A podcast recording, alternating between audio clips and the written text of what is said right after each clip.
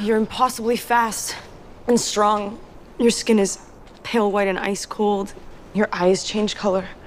You never eat or drink anything. You don't go out in the sunlight. I know what you are. Say it. Out loud. Say it.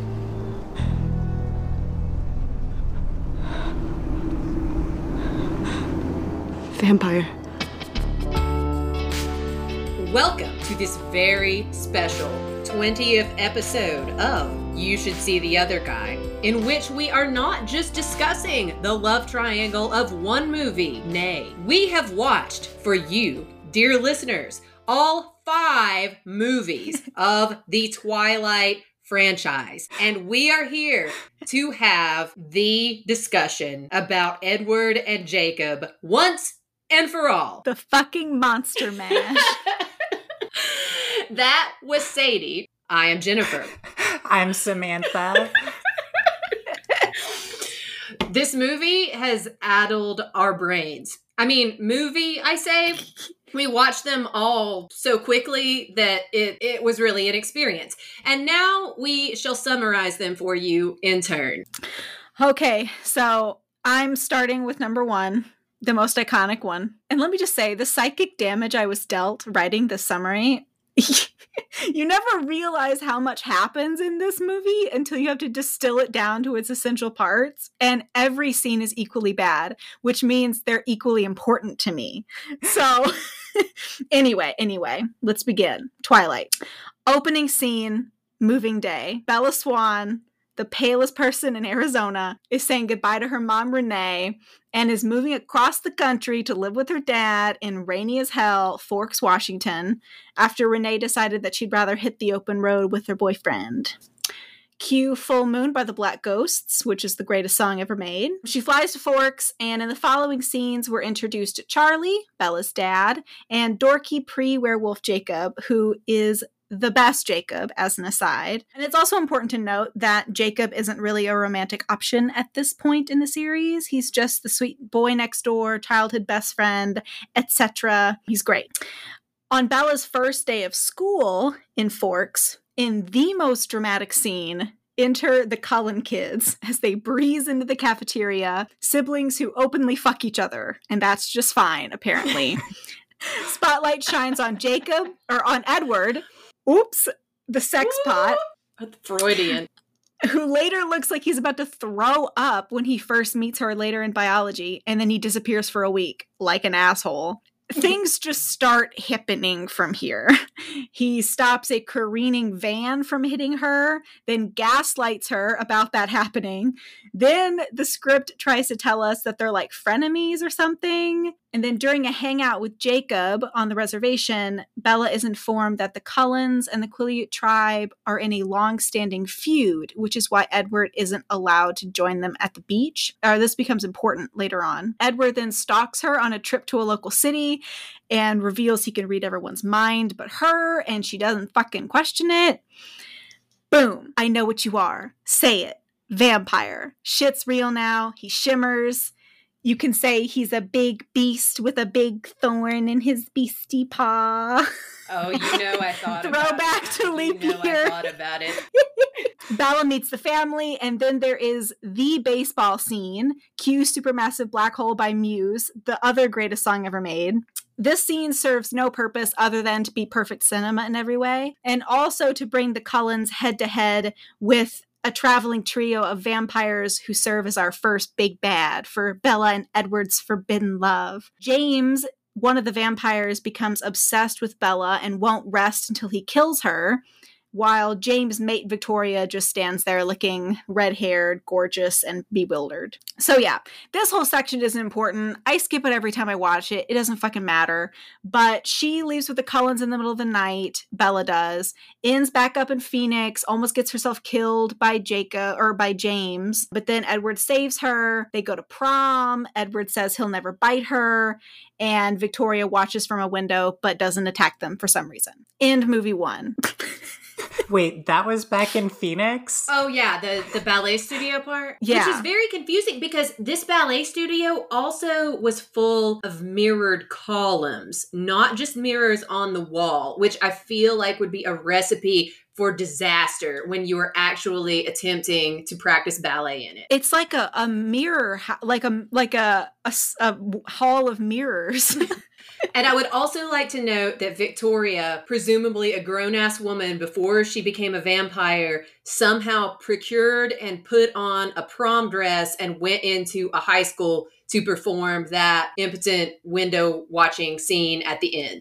which I never fucking understand. It's like they're right there. They're at literally their most vulnerable. Kill her now in this series for all of us. Fucking lay waste to this prom. Like, what the. Anyhow, before we resume our discussion, we shall move on to the second film of the what is this like a quintuplet what do you It's a call it? saga. it's five movies a saga okay samantha Ah.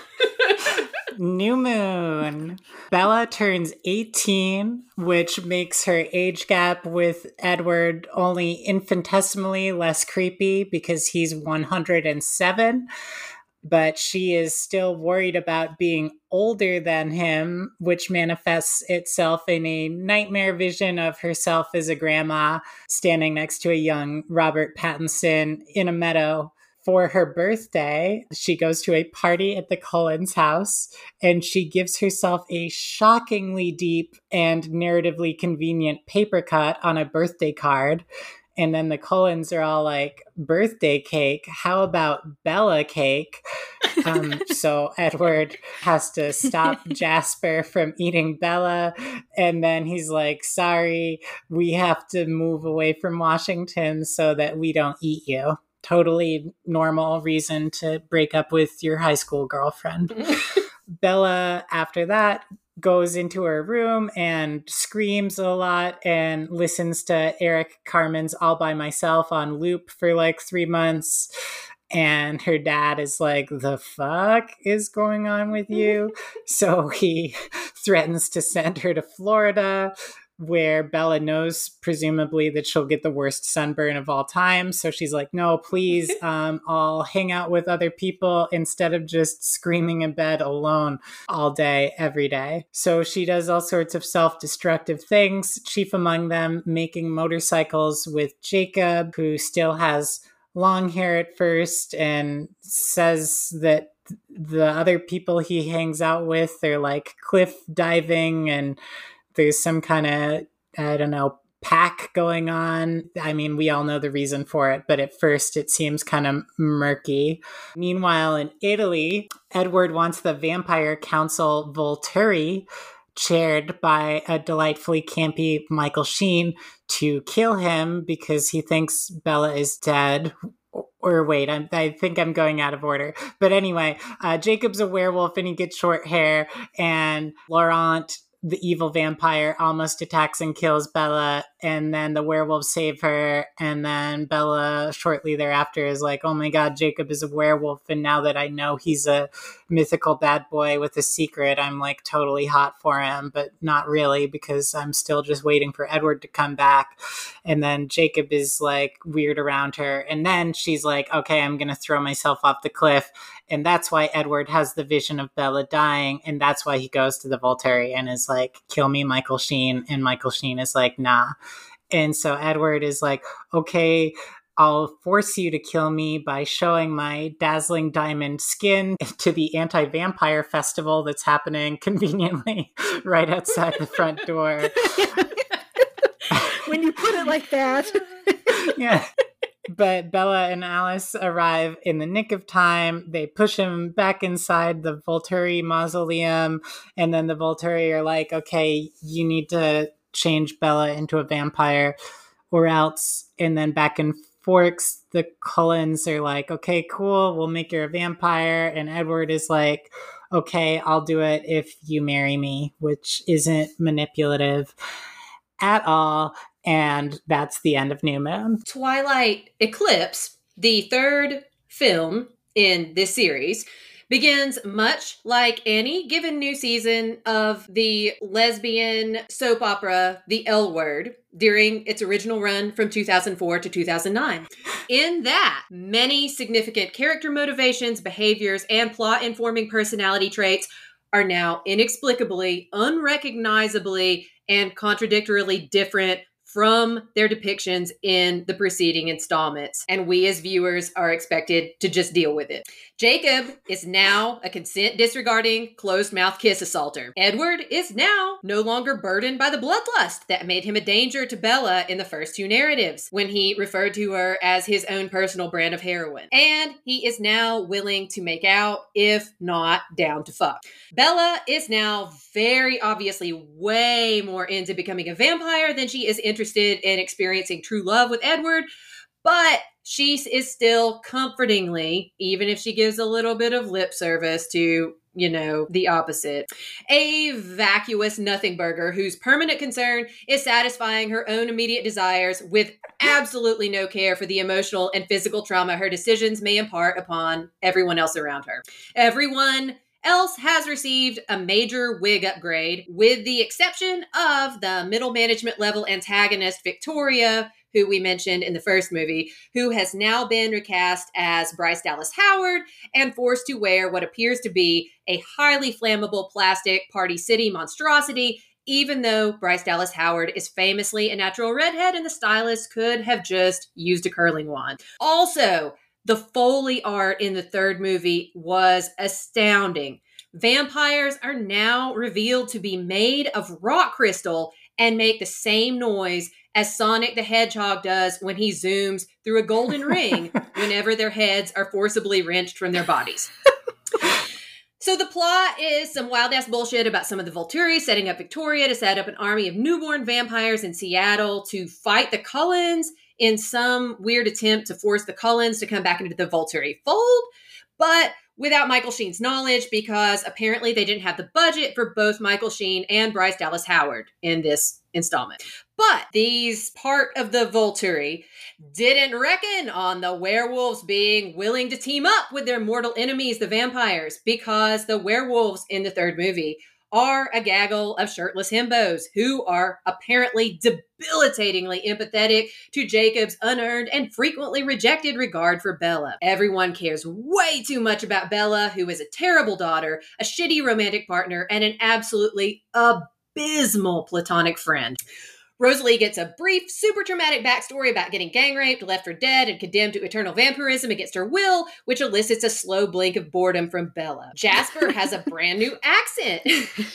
and is revealed to be a Confederate officer Why? who was turned into a vampire by an evil Latinx babe to train, maintain, and dispose of armies of newborn vampires to conquer new territories. And he also informs us that in this universe, newborn vampires, and yes, newborn is their slang for fresh off the bite vamp babies, are stronger and more powerful than older vampires, and that they are completely blood mad and unable to control themselves. But also able to travel in packs and do organized combat with advanced hand to hand fighting skills. There's a bunch of contrivances requiring Jacob to carry Bella up mountains and keep her from freezing with his body heat, even after he kisses her and she punches him in the face in response. Bella and the Cullens graduate from high school, and Anna Kendrick I thought at this time gets to deliver a farewell. She actually did not. To this series as the valedictorian. The Cullens throw a house party for a bunch of teenagers, even though Jasper tried to eat Bella when they threw her a party last movie.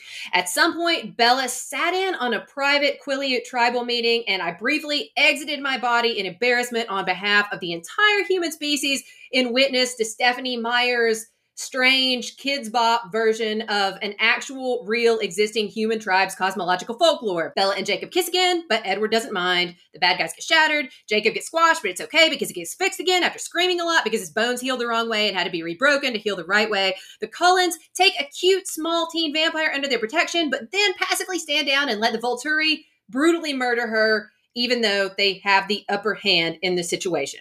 Bella and Edward go sit in a flower field, and she delivers Trust me. The exact speech you invent on the fly when you were poorly attempting to justify your decision to enter into an ill advised, near universally opposed teen marriage to yourself. Except It's about how it's her destiny to become a vampire. And oh, yeah, she really loves Edward too. But now mostly this choice is about self actualization for her. And then they set a date for a wedding ceremony in August because it is very important to Bella that she be transformed into a blood drinking immortal before she reaches the ancient and decrepit age of 19. the end. Okay, so I thought the fourth one was where it really started to unravel, but after hearing Jen summarize the third one, I'm like, okay, no, it's been coming off the rails for a while now, but nonetheless, Breaking Dawn Part One. Edward and Bella are getting married, and they do, and we see Anna Kendrick in what is this movie's only breath of fresh air I think. Agreed. Bella wants to bone before she gets turned into a vampire, which makes Jacob really mad, even though it's none of his fucking business, but that's kind of his whole deal, I guess. They go to Brazil, I think, question mark, for their honeymoon. They go to Esme Island. Is is Oh, that yeah. canonically The- Brazil or is it? Pro- It's off the coast of Rio de Janeiro, I think. Yeah, That's so that's got to be Brazil. Yeah. Well, how many things Yeah. in this series are called Esme? What what what is with anyway? Does she have a Keep going, flag keep on the going. island? Is it just a flag of Esme's face? Oh, that's Carlisle's wife, by the way. For any listeners who are new to this, should we, uh, Sadie, give a quick rundown of the Cullen family? Oh yeah. yeah, y'all fucking know who these people are. anyway, so there's Carlisle and Esme. They are the the head, the patriarch and matriarch of the Cullen family. And then there is Rosalie, who is a blonde and she's mean. Not much else to say about her.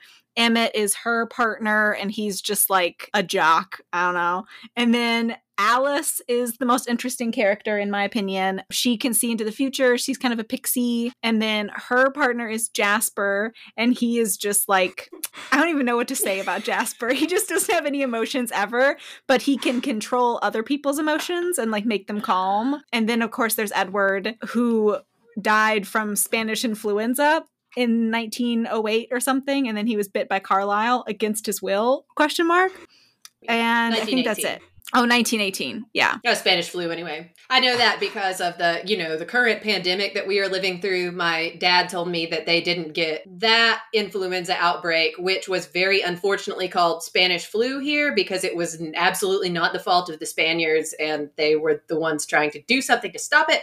But it was not, you know, wrapped up until about 1921. So we're in for good times with COVID. All right. Sorry. Carry on. Ed- Edward out there somewhere is like really grateful that he's a vampire and can't get another another global pandemic disease. I hate to think of the thought of that character still existing today, though. Anyway, this is the family she's married into. They get to the Brazilian island. They are married now, so it's okay for them to have sex. And they fuck a bed to splinters. But because Bella wakes up the next morning with some of the lightest possible BDSM bruising imaginable, Edward is like, no, like, we can't fuck anymore. I'm gonna, like, you know, kill you if we do it again. But oh no, here comes morning sickness because if there's something the sexual politics of the Twilight Saga are equipped to handle, it is an unexpected pregnancy. Bella wants to keep the baby. Edward wants to get rid of it because it's going to be a half vampire, half human baby and it could kill her while in utero. So Bella has to convince the other Cullens, who Sadie just introduced us to, to let her carry the child to term. Also, Jacob's mad about it, even though, again, it's none of his fucking business. the fetus grows super fast. Edward reads its thoughts, apparently not well enough to hear the thought, please don't name me Renesmee. Whatever you do, don't name me Renesmee, which would be any of our number one thoughts as fetuses. I don't know. If I had to pick between the alternate option and Renesmee, I could at least go by Nessie as It was going to be what EJ Edward Jacob if if uh, Yeah. the baby was a boy. Yeah. Yeah. Neither option Yeah. is a great That's what option. Destroyed me.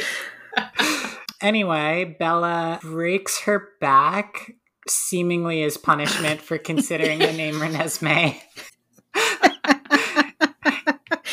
Breaks her back for no fucking reason. she just gets up a little too fast. Yeah. But you know Bella, so clumsy, always getting paper cuts and slipping on the ice and breaking your whole back while standing up. And shattering your knees when you crumple to the floor.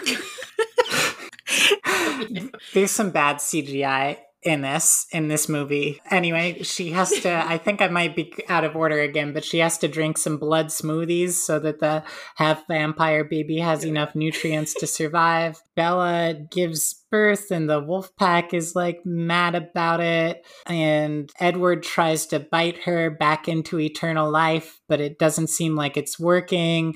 Jacob barges in the door sees a CGI Renesmee and then quote unquote imprints on her. At which point I shouted, fuck this movie. And the rest of this was a blur. And honestly, the next movie, like, this is a problem. This should have been a problem when this was written. It should have been a problem when it was a movie. It's definitely a problem today. I don't care what your like thing around imprinting is, but we all talk about it and it's bad. Samantha, can I interrupt you for just an instant to also note that Jacob had promised the other werewolves that he would murder the baby. And that is why he was entering the room at that moment was to kill an infant and instead he dropped to his knees overcome with love for the baby Boy, who is apparently now doomed to grow up to be in love with him. Oh, Ugh, I also can't. Samantha, you forgot you forgot one of my favorite parts, which is that Edward has to eat through the placenta. okay. Yeah, it it was a vampire tooth cesarean. The X-Acto Yeah. knife or whatever that uh, that Rosalie tried to use was was blunted by the power of Bella's placenta. I must have like Edward- passed out during this part. had to just get in there. We gave you this assignment, Samantha, because you are the horror movie fan. You. it wasn't even like horrific enough to like feel horrific. Like the effects were just so bad and like weirdly done that it just felt like comical to me. I don't know. Like Alien was in 1970. Like we know how we can do something horrific bursting out of someone and then 50 years later we've just forgotten how to do that because people got computers. Anyway, the original Jurassic Park is the best. Computer generated imagery is a blight on the industry. Let's go back to practical effects. Let's remake this movie with practical effects.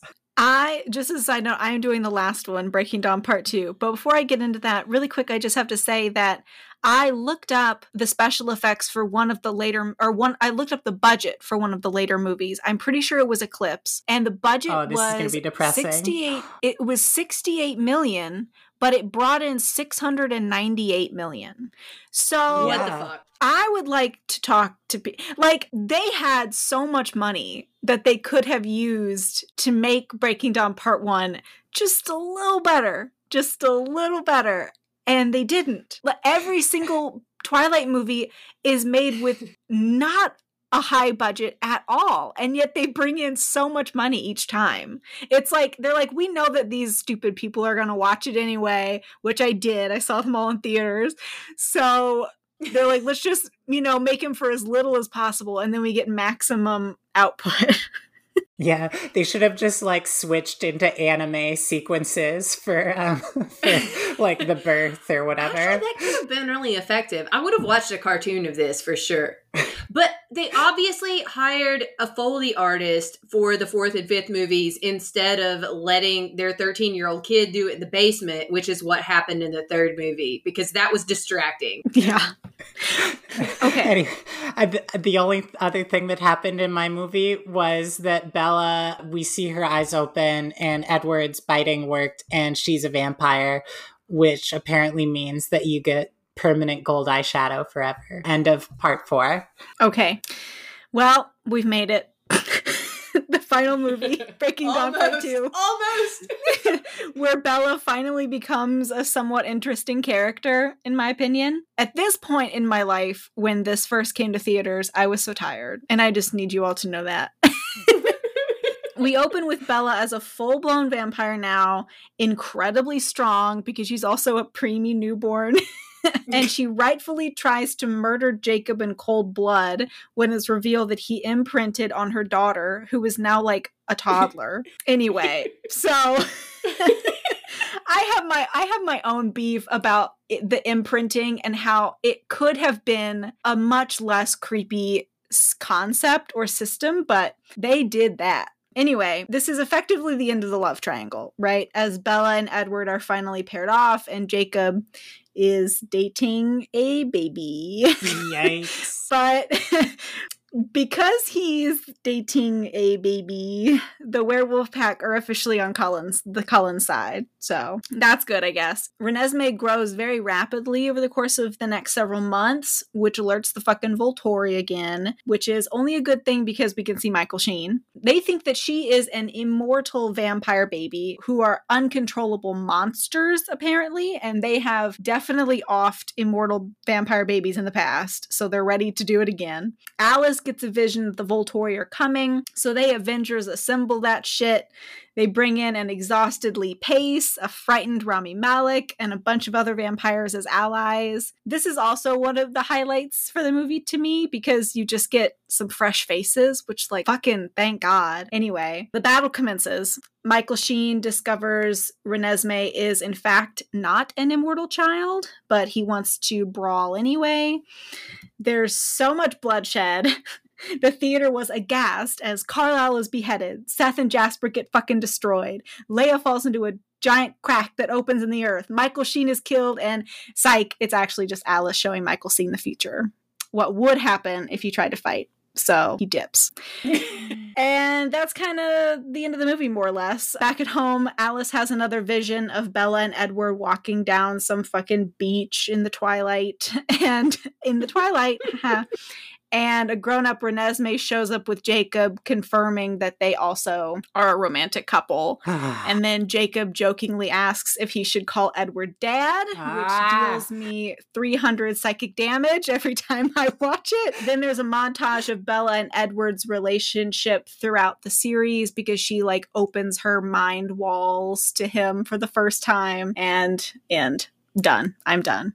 I'm Wait, done. I have one more note on this movie too. That the part where Alice shows the future vision, where Renesmee is a, an adult or at least a perma 17 year old who Mm, is now with Jacob. Not a real person. that is definitely the child actor's face badly Yeah. superimposed onto an adult body and was so fucking scary. Why It did they really keep bothers me. CGIing her when she was older? Yeah. Oh my god, I- wait just a second. Samantha, right now, absolutely right now, you've got your phone on you. Yeah. Look up like Renesmee puppet or Renesmee. Look at what they Oh no, I I saw that. I went on a deep dive trying to figure out what the hell was going on with this child and like why apparently they couldn't have like a baby and then a like 4-year-old and then like a 10-year-old. Like there are child actors in Hollywood. I don't know. But I kind of wish they would have just gone with the scariest baby puppet in the world and just leaned into full horror for the last movie and a half. Just go full tilt, show us the, the terror of vampire life, you know? But per Sadie's point, it was like, could we hire an actor? No, let's spend uh, $2 million computer animating this child at various stages of life because this will just make a billion dollars globally anyway. For no reason. Like, it looks so much worse. It costs them more money. And their excuse was like, well, you'll you would notice the differences between when it's an infant and when it's a toddler and then a child because it ages so rapidly. Um, I think we can suspend our disbelief for this movie, which we've done since cinema first started. yeah. I think we're good. We understand that the infant that was in one scene is not the same as the child in the next. We got it. They hired a baby to play baby Bella in a flashback, who, even though it was black and white, clearly this baby had light colored eyes like Kristen Stewart in real life, even though she was wearing brown contacts throughout the movie, which were the absolute best contacts of the movie because those amber colored contacts on all the vampires were atrocious and they could not even keep them centered or the edges from showing or their pupils looking the same size throughout. And I don't know why they didn't do just a little bit of CG budget for that. Yeah. a lot Thanks of questions. There's a lot we could question. we should back up and we should talk about each of our relationships to the Twilight Saga. Have we experienced it before now? What were our initial reactions versus maybe our reactions today? I feel like we should go. I I feel like we should go Samantha, me, and then Sadie in order of least familiar to most familiar with the franchise. yes. I have never read any of the books and I had never seen any of the movies, but I was aware of it as a cultural phenomenon. I don't know if I've discussed this on the podcast uh, before, but I am an ex Mormon. I left the Mormon church in 2007. Stephenie Meyer, the author of the Twilight Saga, is famously a Mormon and has said that Mormon beliefs have influenced her work. And that's definitely apparent to me with the saga's sort of emphasis on premarital sex and other kind of weird cultural signifiers, which we can talk about more at, at length. So to me, it was sort of a trip back in time into like Mormonism. And I think the saga itself is actually like a really kind of fascinating exercise in how you can try to create something that's incredibly popular on a mass cultural level while still staying like true at every point to like a Mormon sexual ideology. Like it, it's a fascinating tightrope to walk. I think a lot of the like contrivances and a lot of the weird corners that the narrative backs itself up into actually kind of have to do with that. But we'll talk about that later. As a first time viewer, I think my reactions, I had two points where I was like really mad. One was Edward is like, You don't want to be with me when you see what I really look like. And he takes Bella up to the sun so that she can see him in his like true form or something like that. And I was expecting him to look like monstrous or like a hundred years old or for his skin to start like burning or something when he was in full sunlight and instead his skin just dazzles like he's wearing like glittery lotion and he honestly just looks like a human snapchat filter and it was like wait this is supposed to be horrific and then the second moment where i was incredibly mad and this is obviously a more important moment morally to be mad was the aforementioned imprinting scene. But overall i think it's an interesting as a Mormon text. And I think it's sort of like weirdly and troublingly devoid of any sort of camp, which I think you need in a like teen love story with feuding werewolves and vampires. It just felt like it was missing some kind of joy for me. That's that was my my my virgin take on Twilight. It is so special to me, Samantha, that that you managed to stay completely like separate from all Twilight things. I feel like people who didn't Yeah. even like watch the movies or read the books or anything knew like a lot of stuff about it. But it, I just truly love you so much, and I love that you, I love that you managed to stay, to stay separate, to stay pure. Samantha was pure and unsullied until now. I didn't want to watch it unless I could commit to it for all of eternity, you know? oh, Which you now have, as this podcast will surely be archived somewhere. You go down in as one of the great masterpieces of human history. okay, is it my turn to talk about my experience with Twilight? Yes, yes. Well, I don't know if I made it super explicit before. I probably have on this podcast. I keep getting down on myself when I listen back because I'm like, ugh, I just talk about myself all the time. But sorry, guys, it's not because I'm like trying to be self centered. It's because I try to like relate to and empathize with other people by finding commonalities between our experiences, you know? So that is why I talk about my own history on this podcast. So I may have mentioned at one point that I myself was teen married, which ended in divorce shortly before I was, well, no, more than a year before I was Sadie's age. But that fourth movie brought up some weird feelings before it descended into really weird CG and vampire tooth cesarean sections. Let's see. Also, I was a huge uh, vampire media fan. I definitely I haven't read all, especially because she has come out with more since. But you know, of course, I did all of the Anne Rice novels, and I was a huge early fan of the. I mean,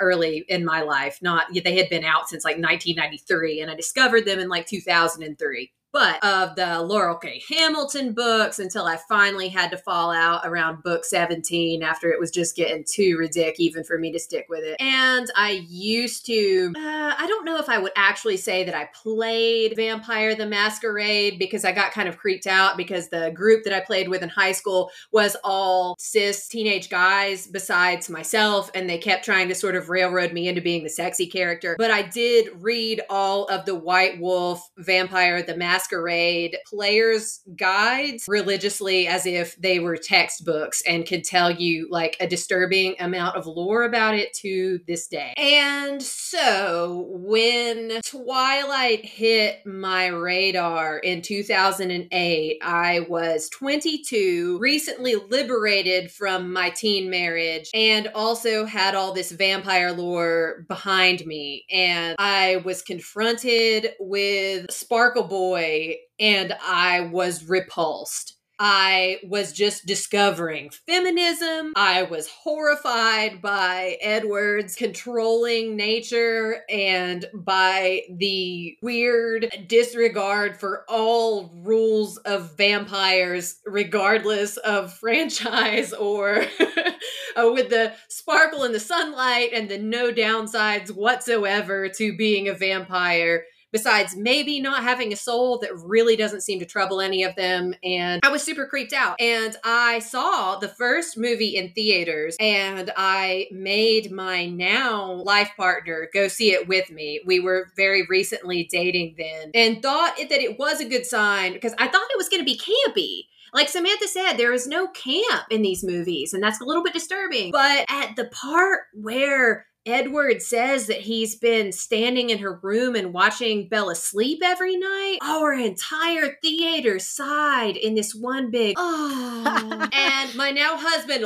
leapt literally out of his chair. I grabbed him because he was about to make a scene and was like, no, no, no, that's not good. So, and now I have made him watch all five of these with me because he is a devoted listener of this podcast and I wanted him to have done his homework and understand what he's talking about. And then, so yeah, I was really upset about Twilight for a while. I thought it was a terrible influence on the youth and, you know, was to be ignored. And then I watched while very chemically intoxicated the Breaking Dawn Part 2 once on streaming and thought that I was hallucinating most of it because what in the hell is going on and who are all these characters? And that whole giant battle scene where many heads are ripped off and beloved characters are thrown into a pit in the earth. And then they're just like suddenly like psych didn't happen. Like that was a bold choice on the part of the creators. And that is my experience with twilight up until this week when i watched all five of them.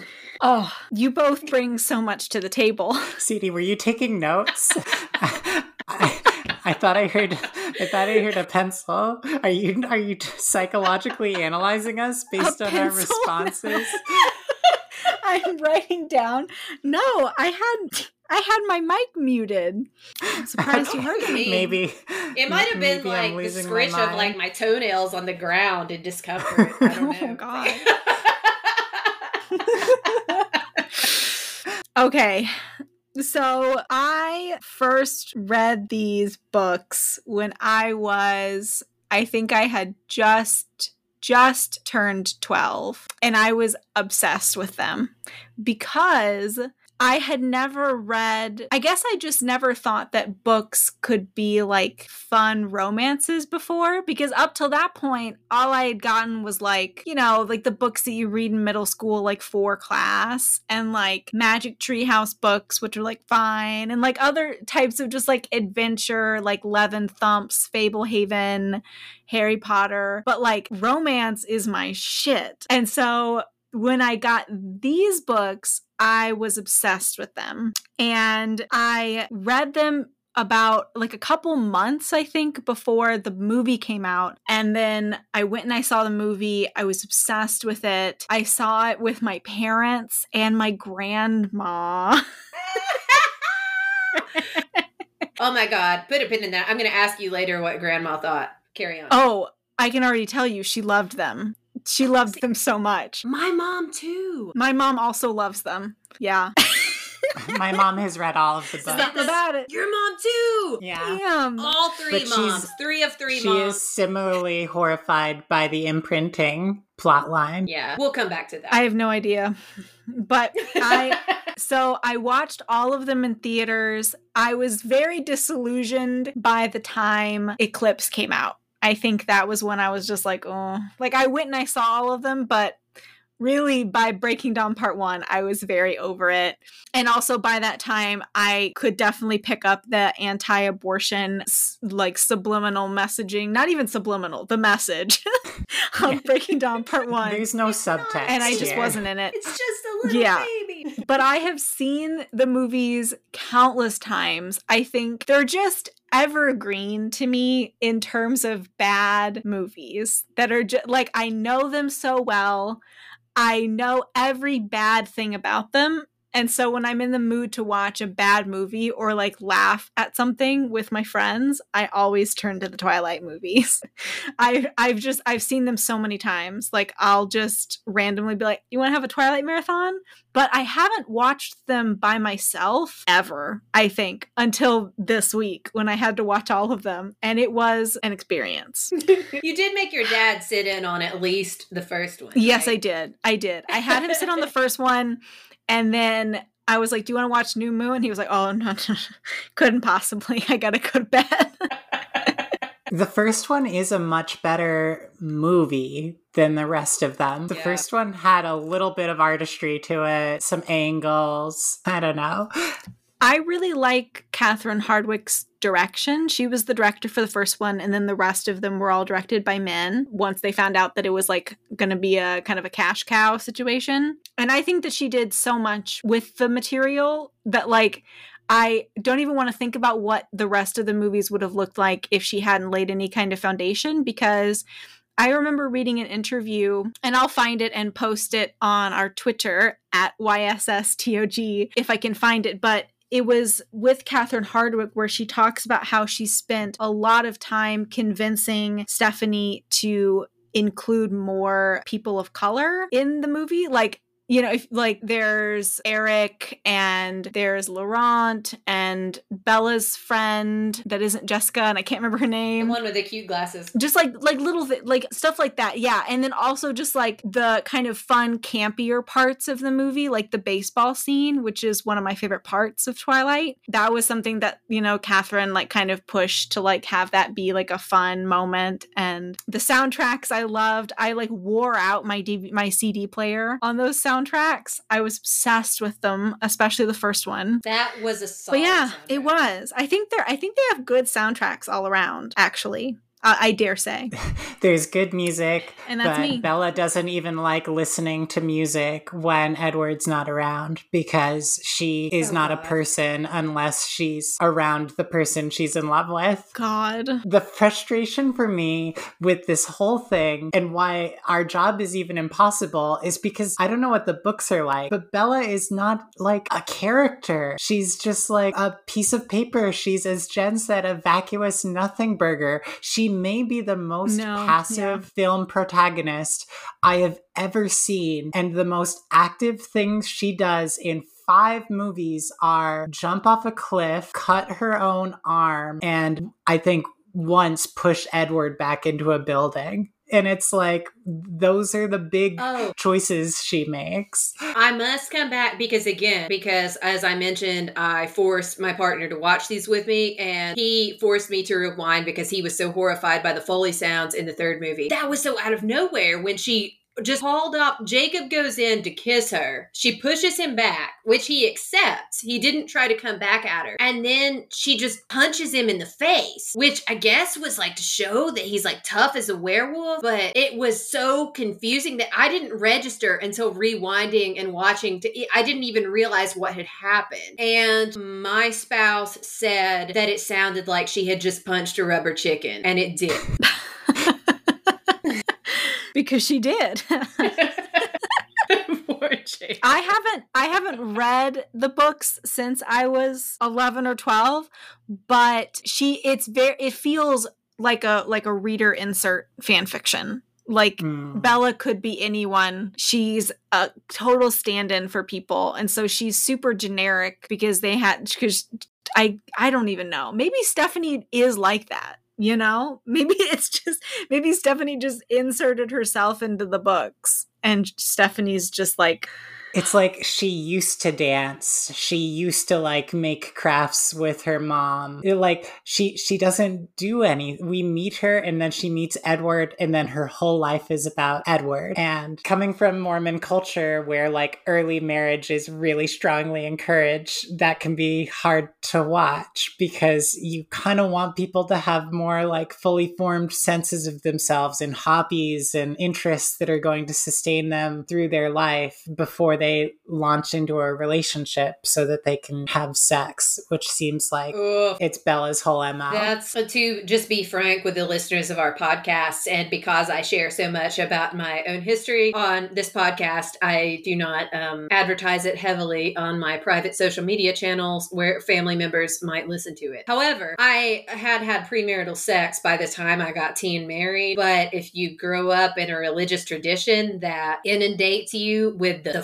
filth of premarital sex and makes you feel really guilty about it and makes you think that it'll somehow be okay if it's your big true love and you get married afterwards, which is incredibly common. This is not just me here. Well, for one thing, it's not just easy to turn off and uh, be like, okay, sex is cool now when you, you know, you go through the little ceremony and you're still a weird teen trying to figure this out. But God, everything about this, Edward's creepy focus on her virginity and uh, like, uh, I lost completely where I was going at the beginning of that. But oh, that's where I was going. The speech that she gives at the end of the third movie, where they're in the flower field, and clearly, I'm not sure if by the time this book had come out, definitely by the time the movie had come out, there had been some blowback about Edward's behavior being abusive and Bella not making her own choices and whatnot. So they have Kristen Stewart deliver this fucking wild speech about how her doing this, making this choice is really like for her and and achieving her own destiny and not just because she's in love with the dude and like wants to cut off all avenues of potentiality and just set herself on one line. But that's what it is. It really struck me that she had this line that she was like, I know what I want uh, from my life and I'm ready to start living it. And that's what you say when you're a 17 year old or uh, as Bella was canonically 18 who decides you're going to get married because you think that you have to do this thing before you can live instead of just living because life is really long and Anna Kendrick and her valedictorian speech really had the right idea. You have a lot of time to make fuck ups and like as long as they're not too expensive, go for it, you know? Yeah, this, it's just hard not not to read it as like a text about like abuse, gaslighting, and manipulation. That like these mythical, dangerous men, it's like, oh, there's no one else like them. And then she feels like everything is so humdrum and boring when she's hanging out with humans. And it's telling that she like doesn't hang out with them anymore after falling in love with Edward and finds it like weird and dull to like be around Anna Kendrick or Mikey or or whatever. It's just like this is what someone does when they take over your life in a monomaniacal way. Like they consume you and then you don't want to like do anything with anybody else. Anyway, I'll get off my my soapbox. so anyway, um team Edward or team Jacob? it's like weird because they are at once like just bad movies that you can watch and you can disconnect the part of your brain that's like, oh my god, this is like creepy and like incesty, and the Jacob Renesmee thing is totally unacceptable. Like you can switch off your brain and just consume it as trashy cinema.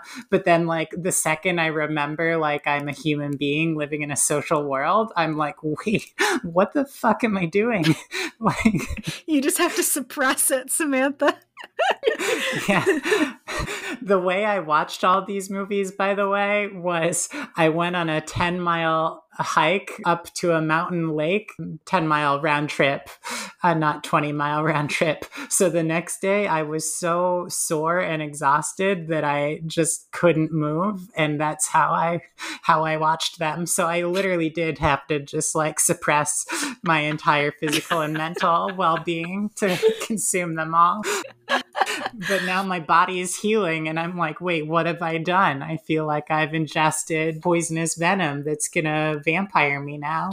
Oh, that that reminded me samantha really quick before we get into the love triangle aspect which is what everyone's here for let me tell y'all a fun fact. But first a question. How how do you think that edward fucked bella? What do you think ha- with his erection? Tell me what you think and then I have an answer for you. Oh my god. Samantha, you go first because I, I too have ideas about this, but I want to marshal them. Okay, so you know how when the vampires move in these movies, at least in the first one, they have this kind of weird like like effect where it's like they're kind of jetting across the screen with little blurs and echoes of them behind them to imply that like look they're moving so fast. I think yes. it was I think it was missionary sex, but just sure. really fast. So if we saw it, it would just be Edward like blurry missionary over and over again, and it would be horrifying.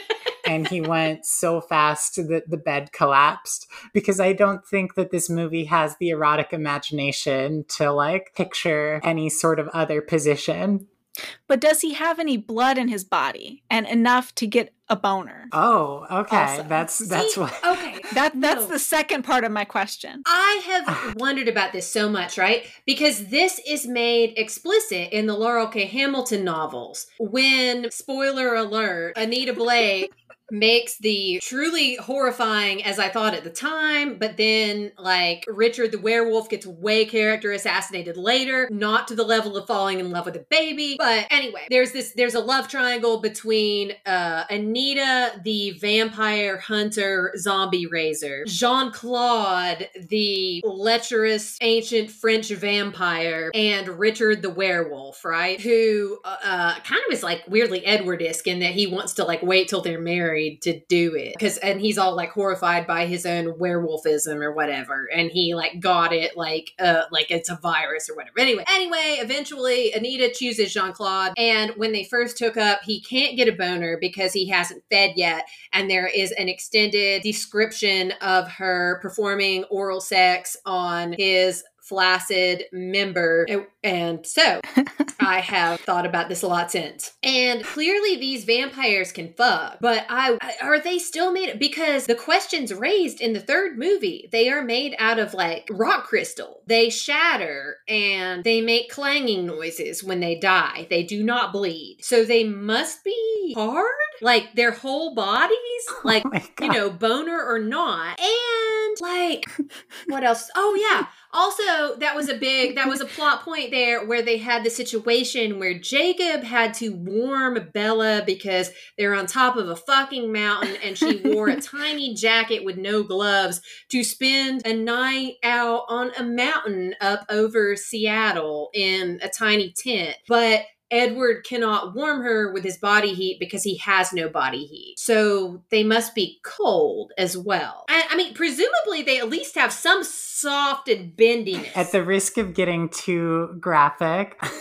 I have the inverse question, which is what happens to vampire women? I recently watched a horror movie called All Cheerleaders Must Die that's about like vampire succubus stuff and it's campy and fun, unlike Twilight. That's promising. And, and when one of the cheerleaders becomes a vampire, she has sex with a nerd in high school who has never had sex before. And so he thinks that sex is supposed to feel cold to be euphemistic about it. And so he goes up to the jock kids at high school and he's like, Yo, I got some sweet fridge tonight. Like, I got all up in that refrigerator Oh my god.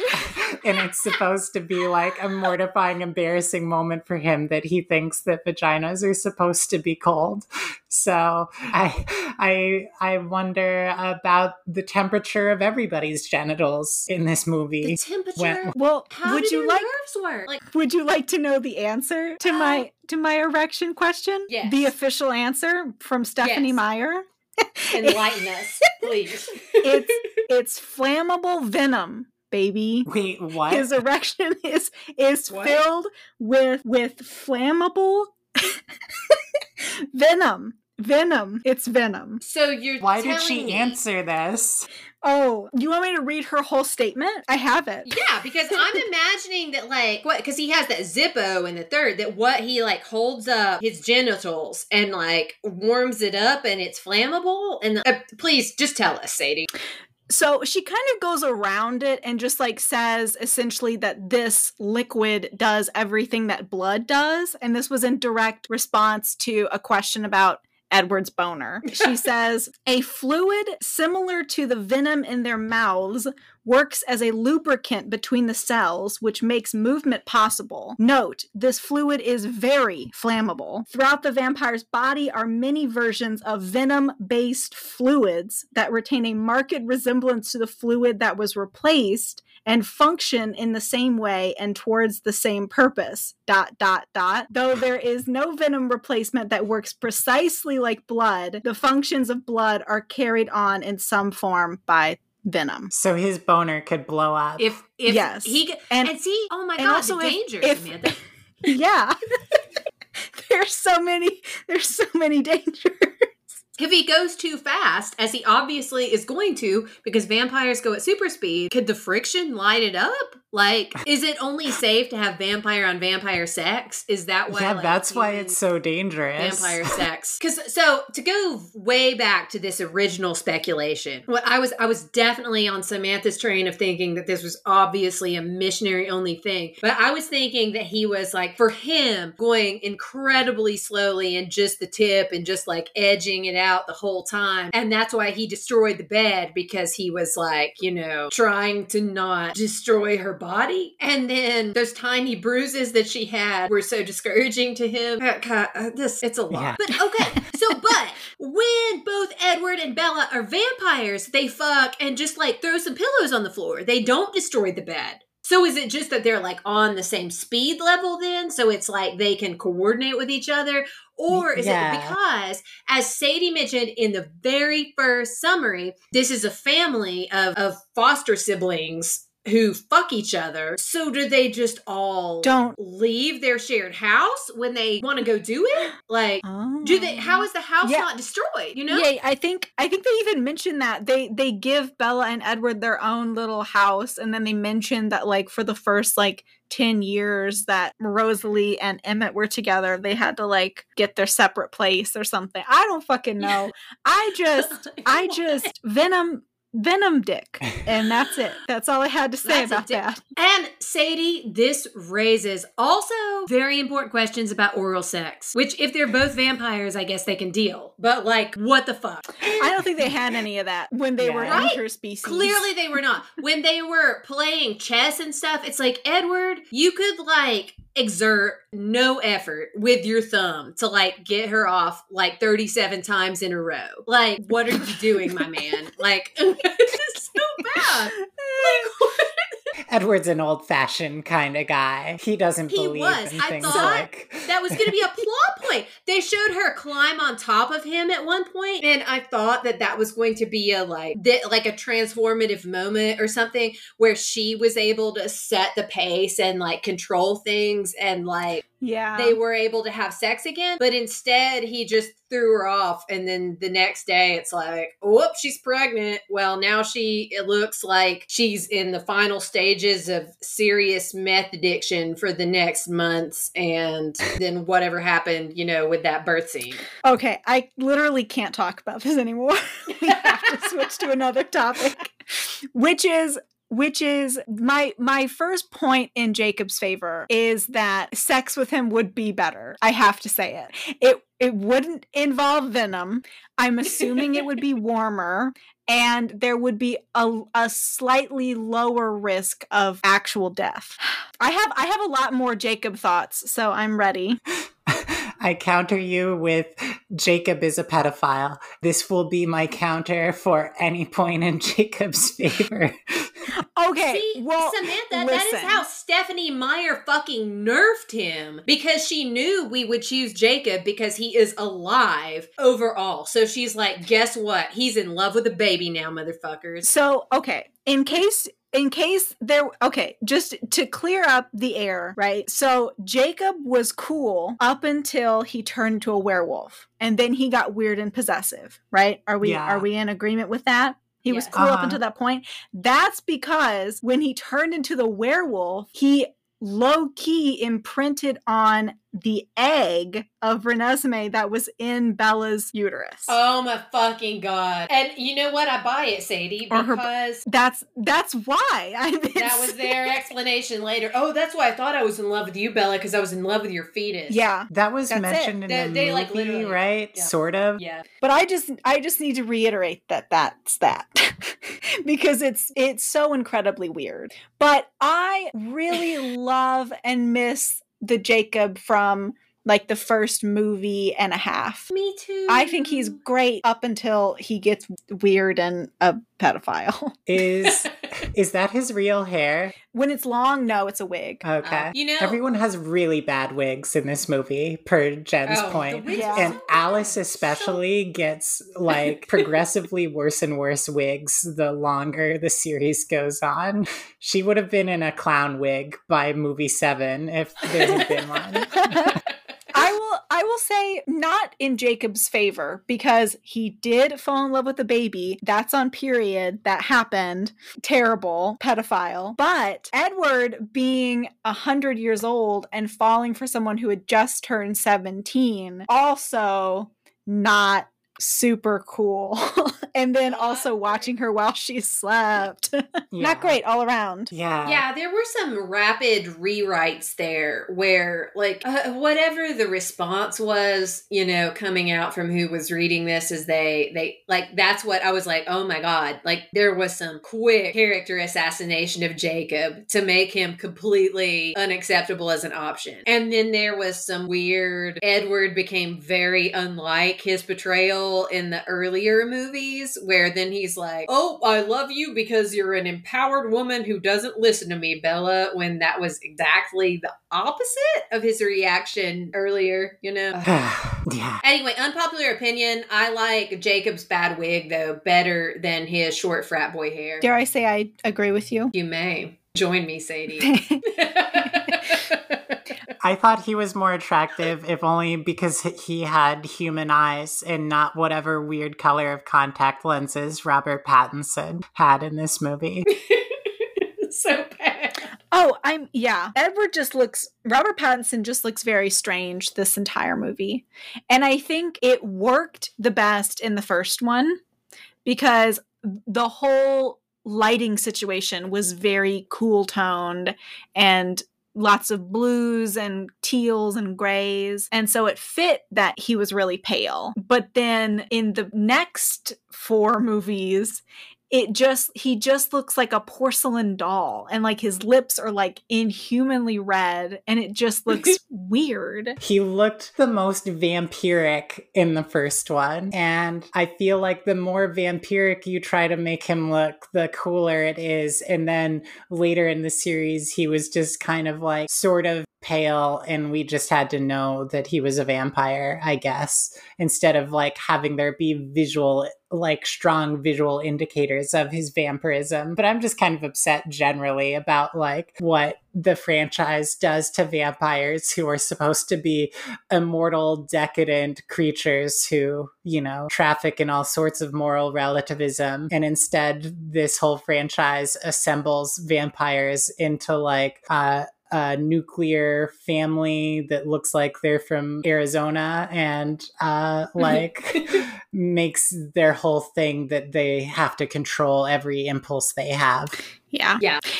Uh, Ugh. Wait, wait a second. I want to keep talking about the styling for a second because it made narrative sense. Edward's eye changes in the first movie were part of the plot. And maybe I only know this because I read the first book, but like when his eyes look all dark, that means he needs to feed or whatever. And then when they look all like golden, that means he's cool and can rub elbows with the human peeps, you know? But that was so inconsistent over the entire series. Like it got really wild. And like Sadie was saying about him, or uh, whichever one of you was talking about how he looked like a fucking corpse with red lipstick. Like that was very effective in the first movie where it seemed more deliberately deployed. But then as the movies carried on, it got super weird, right? Because this is like a family of like how many there's like 7 of them, the the three couples plus Edward who are vampires and I don't know what was going on with the makeup team, but they all looked completely different levels of corpse at any different time. And like the guy who played Carlisle fucking pissed off somebody high up on the styling Yes. team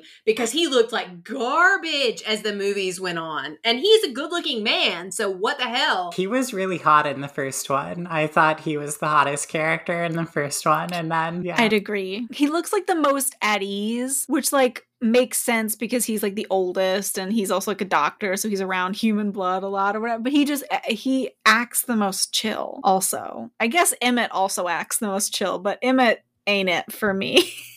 Oh my God, you guys, I have to take a celebrity gossip aside here because this has been so overwhelming, just narrative wise, that I have not even gotten into any of the celebrity gossip asides about Kristen Stewart and Robert Pattinson's real life relationship and its demise. But the celebrity gossip thing that I must impart on this podcast is the time when the guy who played Emmett did a staged paparazzi shoot where he climbed up into a tree with a hardback book and pretended to be reading. And it made its way into many magazines. And in the quoted interview he said that he expected to win an oscar within five years. And i have not seen it happen yet. Oh, rip kellan lutz i'm gonna send you he guys was those great in the baseball scene, which, as Sadie mentioned, was high cinema. Probably the high water mark for the franchise as a whole. And not in the book, right, Sadie? The baseball scene was a Catherine Hardwicke uh, joint. I either it was entirely Catherine Hardwicke or the scene was there, but it wasn't as cool as it was in the movie. It was it was dorky as fuck in the book. The first book is the the book that I read, and then I checked Okay, yeah. because I I saw on like Jezebel.com or something about the vampire tooth cesarean, and I was like, no fucking way, they are shitting me. So I went and visited my mom and looked in her copy, and for sure enough, it was it was really in the text. But I read the first one, and the baseball scene was in there, but it was not cool, and it did not have supermassive black hole playing over it. You know what other Also, the from spider the monkey first line was not- movie made me laugh so much? I think it's near the spider monkey part. And they the camera does this dramatic swoop, and then it's like a Dutch angle, like shot of Robert Pattinson playing the piano while Kristen Stewart like lounges on a chaise in the background. I laughed out loud so hard. It just was like hilarious watching these two. I think they were both probably like 21 at the time they started these movies, right? Like these two like young adults Yeah, like in this like classical, you know, hilarious composition.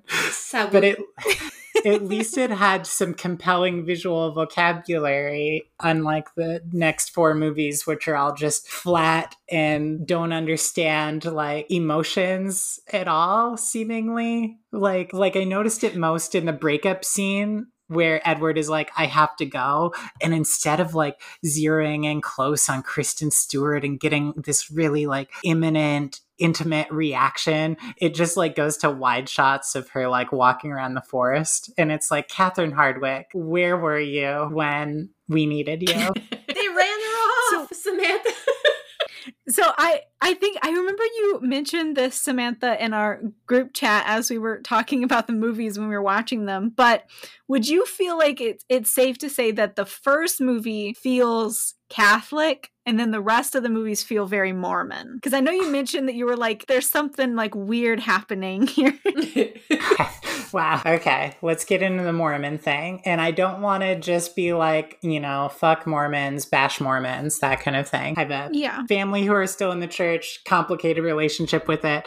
That said, the the way it handles sexuality is very Mormon in a way that like I think is problematic and, and harmful and chiefly that like that sex is this dangerous thing that's going to destroy you unless you're married and then it's okay you know? And and that is one of the interesting things about this franchise and that's what kind of separates say like a, a mormon way of looking at sex versus like catholicism. And in both premarital sex is no good but in catholicism it seems like the stigma and guilt around sex just seems to kind of like last indefinitely almost. Most mormons use birth control uh, after marriage. Uh, it's not perceived as sinful to take oral contraceptives and use condoms. And so that's where it, it like it feels distinctly Mormon in that like before Edward and Bella are married, it's like, oh, sex is dangerous. It's gonna destroy you unless you marry me. Like we can't do this.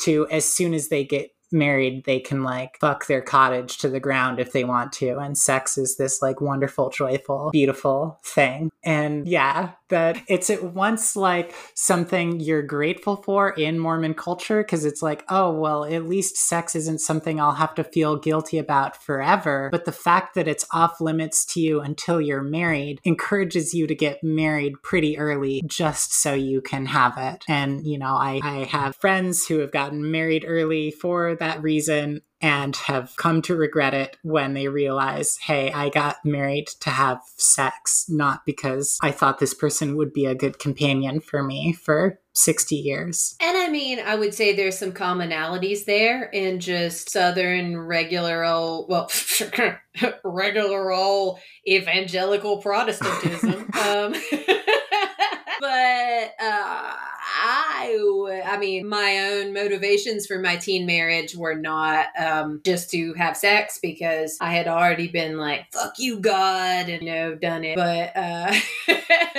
but I would say that there were very long-lasting psychological effects there, and that did not. Um, maybe if I, I don't know how it works for somebody who perfectly hewed to their religious tradition and saved their virginity for the night of marriage and then fucked and somehow knew exactly what they were doing perfectly and had a glorious orgasm and felt awesome because that was not my experience. But I will say that it was super weird that when in my experience. You get early married and are around a lot of religious people that suddenly they're are a lot of like people wiggling eyebrows at you and saying, So, how's married life? is the phrase. And they're being like, Oh, you fuck now, is what.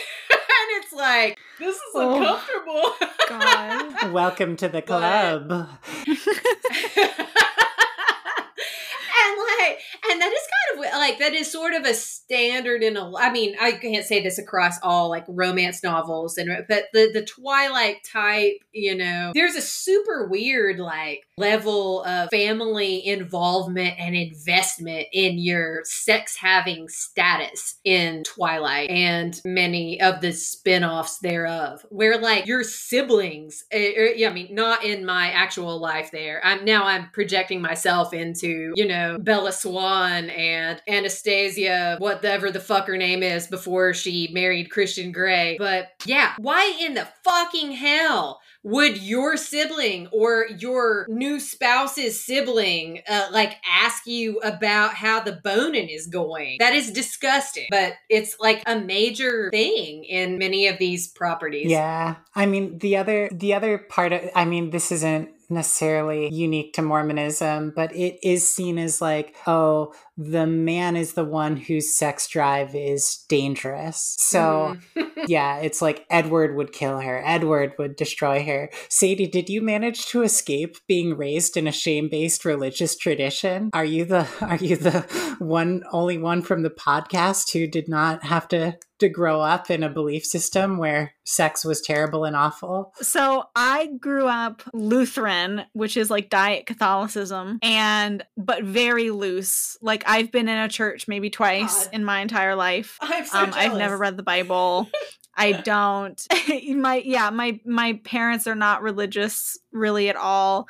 They like they're like if you're going to get married to someone, you have to have sex with them first and you have to live with them first. That is our our stipulation. My dad always asks if I need condoms when I was in college and I'm always like, "No, I'm good." i love your dad Fine. so much Your dad is the mean girls mom. He is the Your mean Sadie's dad should be on the flag, Yeah. Samantha, as you said via text the other day. I don't even know what your dad looks like. He looks exactly what you think he looks like.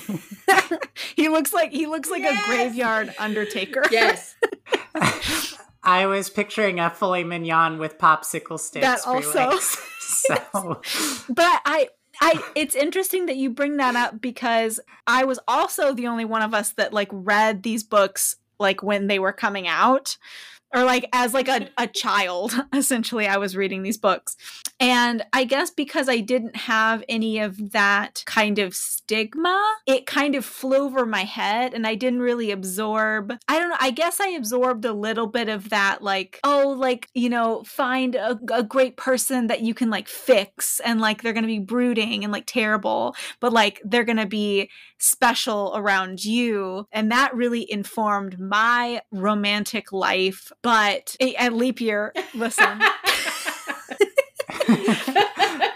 I'm understanding more and more. I feel so much yeah. better, Sadie, about your Phantom of Leap Year, knowing that yeah, because you didn't grow up, you know, poisoned by. I don't know. I it, it I feel the youth are all right, you know. it was surprising to me though, like, because Jen, you and I, like, both have these like shame-based religious traditions that we bring to it and and twilight can make us deeply uncomfortable for like how it depicts like female sexuality and agency like because of those traditions so it was surprising to me like knowing that loosely about the franchise that it connected so widely with you know a presumably like largely secular audience.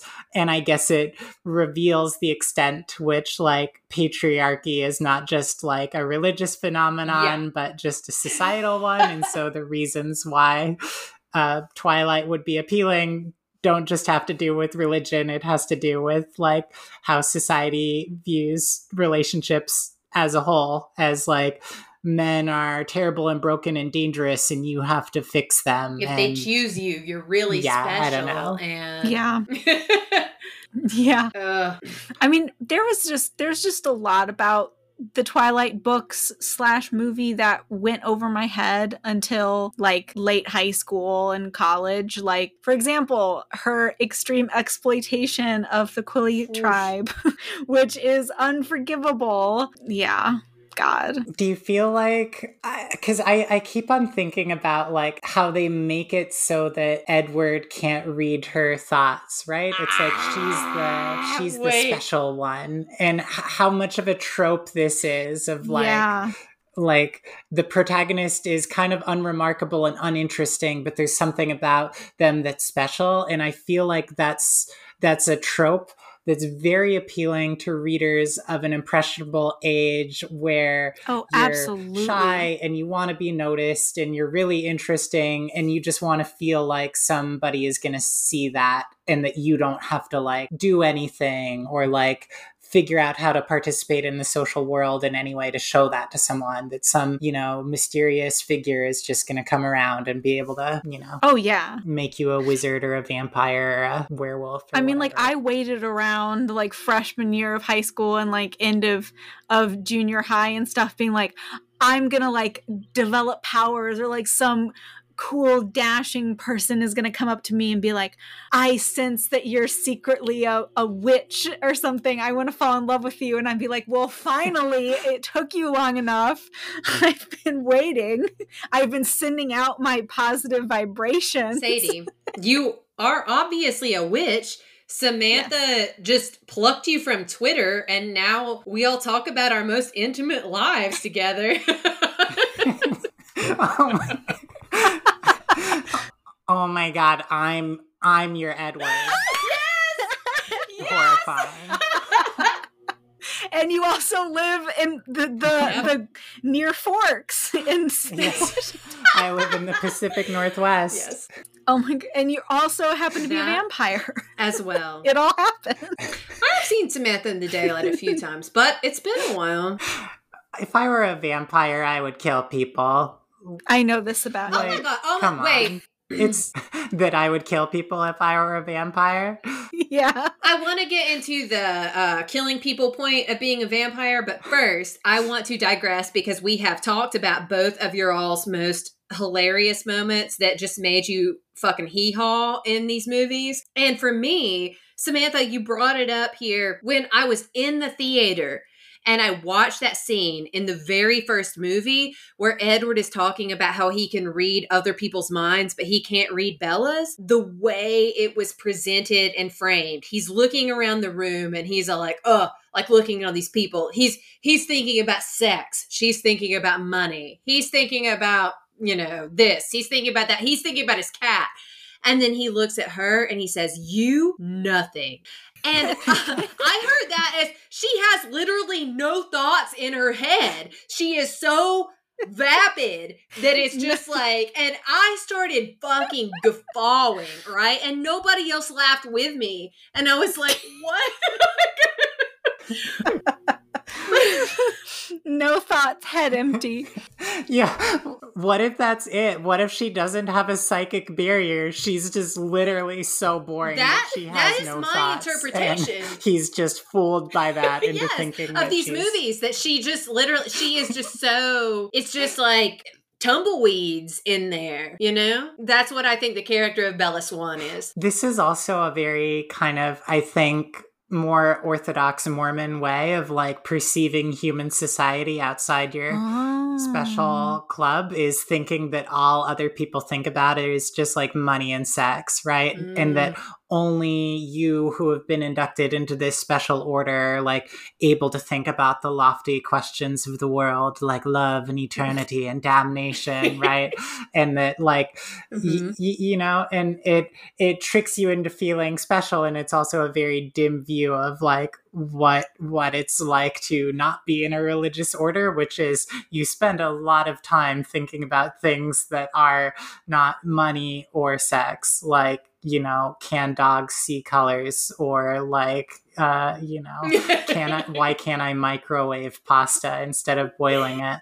Like, there are so many things to think about. but did you have another laugh out loud moment? Oh, that, we was that was my that biggest. That oh, I had I had a lot of laugh out loud moments, but that was my one that I I was always so upset was never recognized because that is like fucking but ching comedy like the way that scene is set up like and i yeah every time i see it i eh.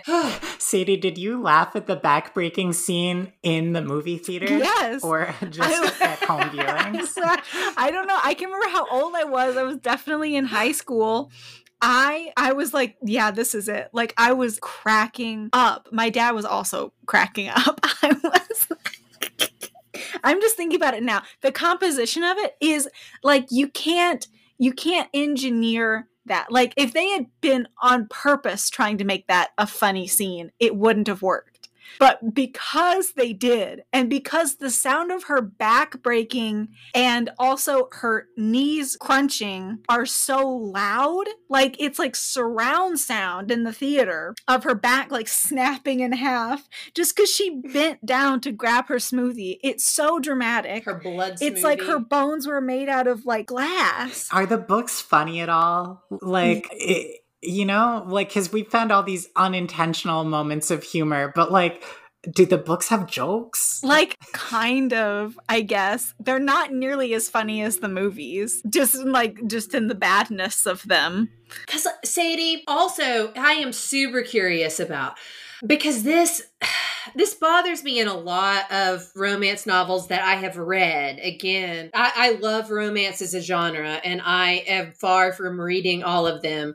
So I am not, this is not, absolutely not an indictment of the entire genre. But in this and a lot of super popular ones, like the protagonists are the most boring characters of the whole Yeah. thing, you know? And like did it and oh my god, the third movie was the only one that went into the backstories of of only Rosalie and Jasper. And they were both super horrifying and traumatic and absolutely not fit to be crammed into a 3-minute backstory that was immediately dismissed. And then oh, I was like so did it go into the books at all? Like I, if I remember correctly, you don't get a lot from Emmett's backstory, like at all. Alice, you get a lot more. I can't remember the specifics of hers, but hers is kind of a, a much bigger plot point. Rosalie's is treated with a lot, like it's kind of a, it's very tragic in the in the movies, but it's kind of campy. In the books, it's a little bit more intense. You don't really get much backstory on them, and I, for all that they are weird and Jasper especially is just like strange, I was always much more fascinated with them out of the couples. Yeah, 1800%.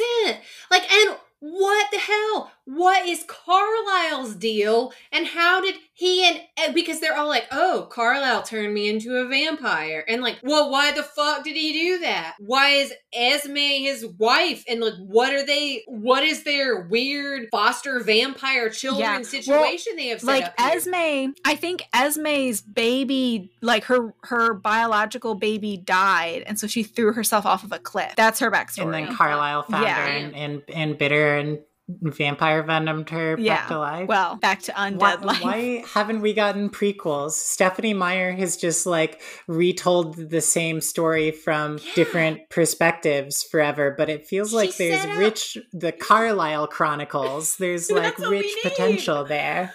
like where are the yeah like she set up all these side stories and then the last movie brought in like 80 characters we could hear about. And instead stephenie meyer is writing just versions of the same story over and over of high school students who kind of want to bone for a minute and then make series of increasingly bad permanent decisions afterwards Speaking of high school, Sadie, to bring it back to the love triangle, in high school, were you Team Jacob or Team Edward? I full transparency. I was Team Edward for Bella and I, because I didn't give a shit, and I was Team Jacob for myself because Ah. I was I was really into because Jacob. Yeah, Werewolves are, I mean, being a living human, even though I did dress like a vampire to talk to you guys tonight, as you know, because I sent you a picture, I find a werewolf more attractive. yeah. It, it's because they are.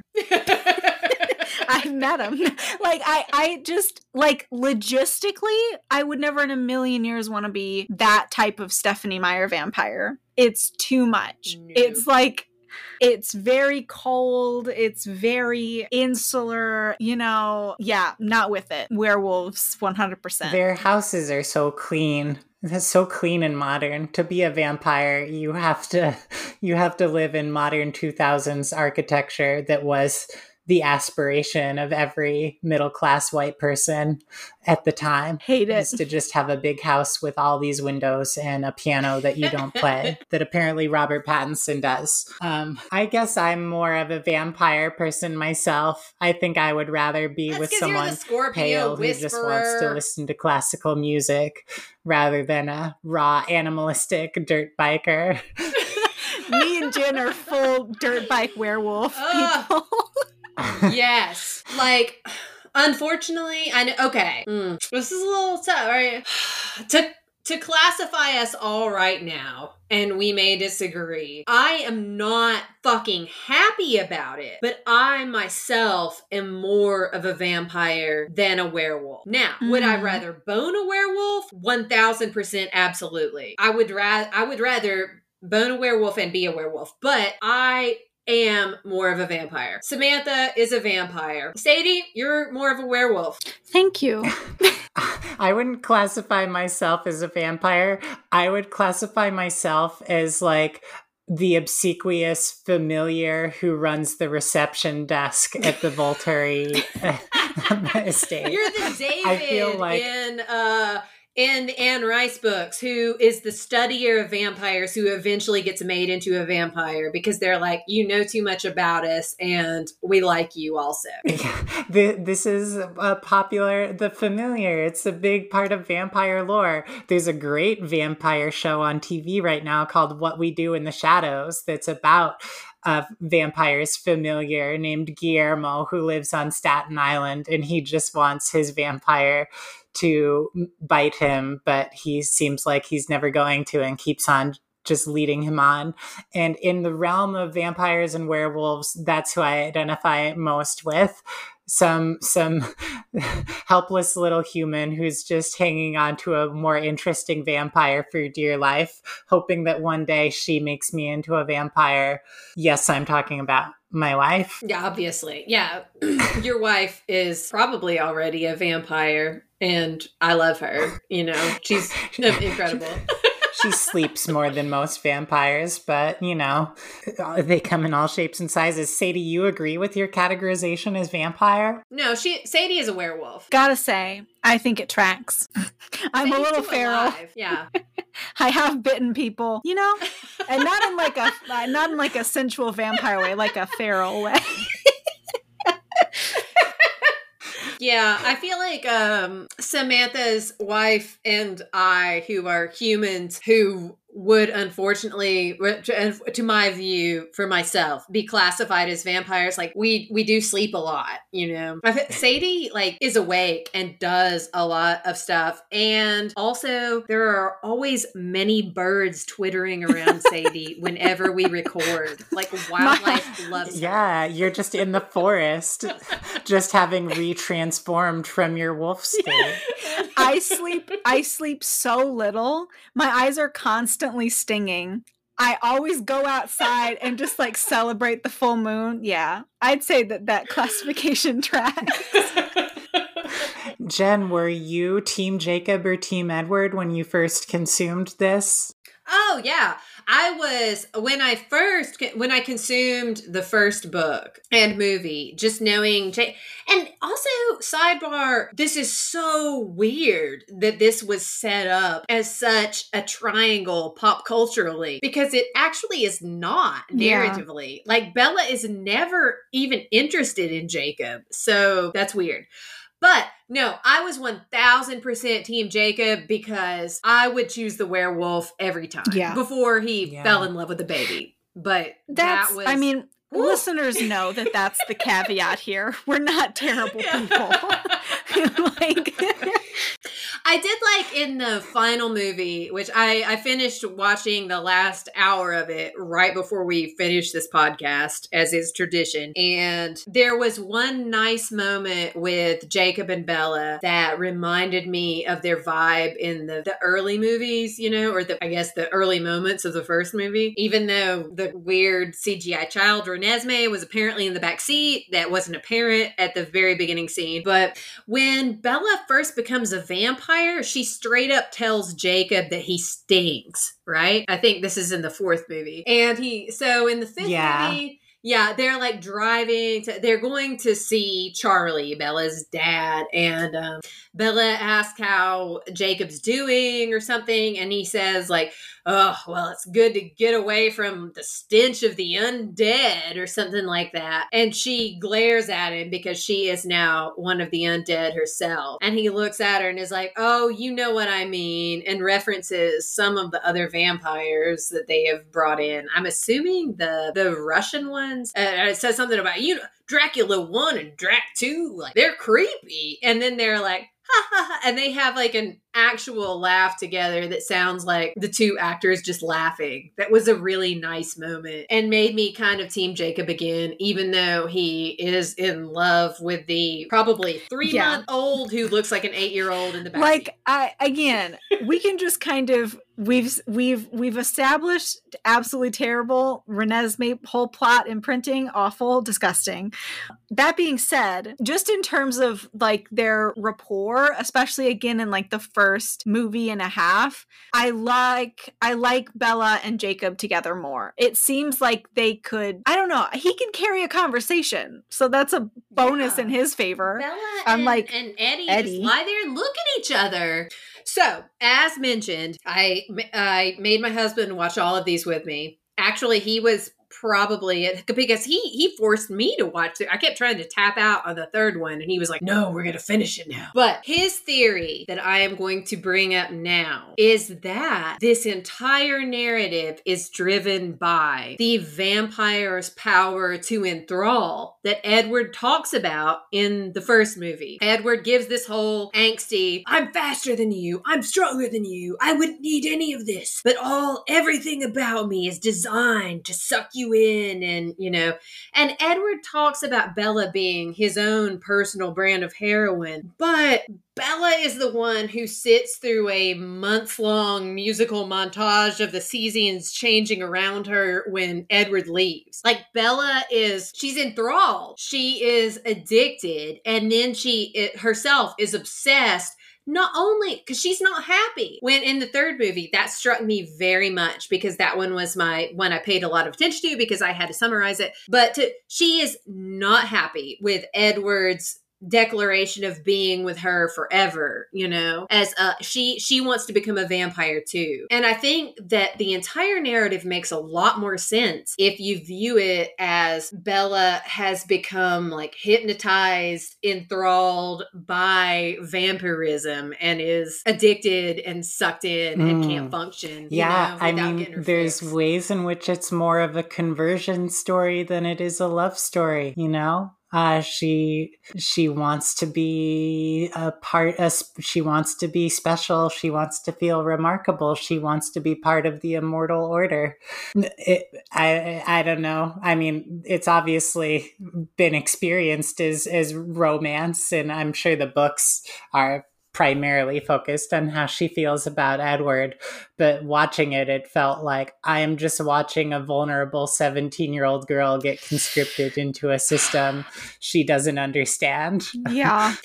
And that's why Rosalie is the most interesting to me. Like Sadie, I, I see your point. Like Alice would be the most interesting to me if I had seen it as a younger person. Rosalie's only characterization in the movies, as as Sadie said, being blonde and mean. But her thing is that she she never she she does mention that she never wanted to be a vampire that she did not choose this for herself. And that is why she is cast as the mean one, who is the dissenting vote when Bella actually is trying to bully Edward into turning her into a vampire by enlisting his entire family against him.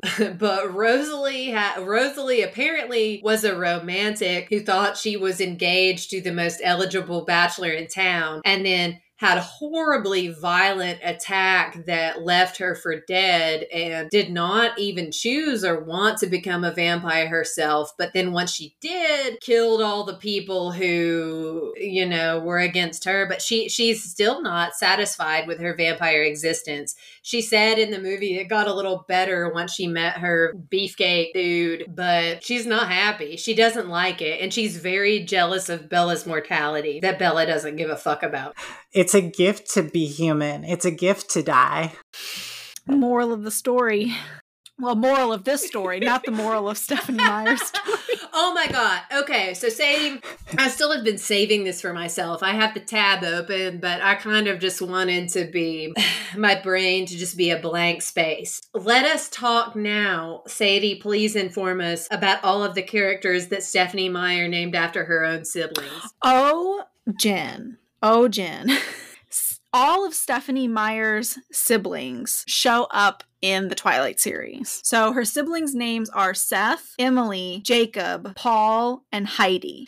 And what I find fascinating is not all of them are like like oh they're all side characters just like a fun like you know wink wink you know i put you in my book no no they are all in varying levels in the in the in the book. And there's no fucking way that you can't like so jacob right? Literally this like the third most important character and also a love interest. That's oh. weird right? Seth you know, she must love her brother Seth because he's like the baby of the vam of the werewolves. He's like always does the right thing. He's an innocent, right? Then we have Emily got half of her face ripped Jesus, off, yeah, essentially. yeah. right? So um that relationship probably isn't great. Paul Paul is just like there, whatever. Um and then Heidi is a non-event. like Heidi. Heidi's just not even there she according to this post she's just some like italian chick i guess from like the volturi who eats people and says like two words tops. So yeah it says she's like the volturi's receptionist. What? so Im- imagine imagine like christmas thanksgiving family gathering right? And you have to look your sister in the eye and know that she made you one of the love interests in her book alternatively that she made you maimed in her book. Alternatively that she made you just like a side character monster creature. I this has haunted me since i discovered it. I can't stop thinking about it. Like i just can't. I don't have any siblings. Can't imagine if i did naming the love interest of my book after what them the fuck? what in the hell? Uh, no. Okay. Because when he told me that this was happening, I thought that like that I thought that Jane, which also I thought she would have spelled in a weird way, but no, it was just J A N E. The one who was played by like L uh no that was that Dakota Fanning or Elle Fanning? That was Dakota Fanning at this point, right? Yeah. Dakota, Um yeah. I thought that she would be named after a sister who had been mean to her or something when they were growing up and it would be a funny joke. But no, not what who the hell is Heidi? And and like and why in the universe would you name J- like the the Jacob after your brother? Why? I that one is that What's worse are the Well- gender swapped names that you oh told Oh us for the the gender swapped book. Oh, do you mean Beaufort Swan and Edith Cullen? Is that who you are referring to? what makes these people weird are their names, not the fact that they're vampires. They're like, we belong to a special order where we can only have names that have never been human names before. it's it's Edith. I can't remember all of them. There's Edith, Jessamine, Royal is Rosalie. This is this is pertaining to Life and Death, which is a book that Stephenie Meyer came out with after Breaking Dawn, and it's essentially just a gender swapped Twilight book. But spoiler alert, um, Beaufort actually is turned into a vampire at the um, ballet studio scene at the end of the first book slash movie, and he does have to just leave his family forever. Wait, so they can never they can never get pregnant and have Tresemme then, right? Like because they No, both become they vampires? Yeah, Okay. yeah. And so Wow. Maybe that's the right ending because then we would have been spared the events of Breaking Dawn. Oh yeah, I think that that would have been a bet. I mean, it would have been a little sad because like Charlie and Renee think that Beaufort is dead. Wait, it's But, not you know, give and Charlita take. or no, like a- they kept they uh, kept Charlie and Renee. They're the only ones that aren't gender bent. And Stephenie Meyer explained that where she was like, it's unlikely that in this time for some reason she gave a lot of thought into this one aspect. She was like they wouldn't have given sole custody to the dad at that time. They would have given it to the mom which is renee. And then so beaufort goes and lives with charlie the estranged dad. I don't again. The, the logic of it is confusing to me. would you like me to explain again? Wait, so but Renee, Char- she Char- she lives with Charlie in the original. So isn't it just as unlikely that she would live with her divorced dad? I don't know. I guess could- my brain is listen, broken yeah. in so many ways after this. I'm glad I'm not a vampire so that I can die one day and forget that I've ever seen these movies. You mean you're not going to rewatch them in a marathon with me when I inevitably You know, come I to visit? I probably will. I rewatched the first two today. oh my god. Was folding clothes because I needed sucker something to fold clothes to. And it's great clothes folding material, I think. You're also, right. guys, we still have not even yet discussed Kristen Stewart, Robert Pattinson, their impacts on the celebrity culture and where they have gone forth. And we have not even touched yet on how this fucking bombed and exploded an incredible mushroom cloud of fruitfulness in the fanfic community. Well, we don't have time to get into all of that. There's a lot of.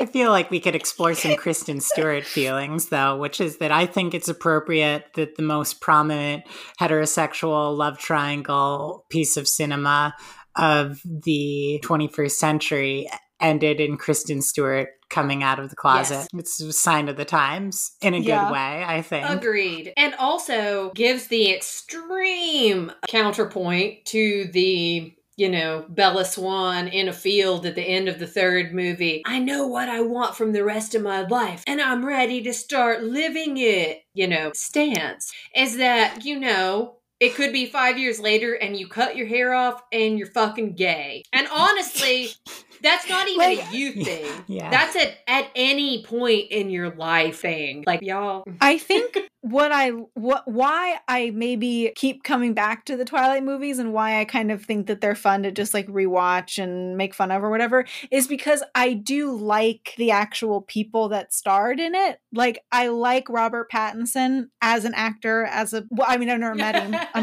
but I I like I mean he's kind of kooky and fun and whatever. He's a great actor, you know? Like the movies that he's been coming out with recently are so good.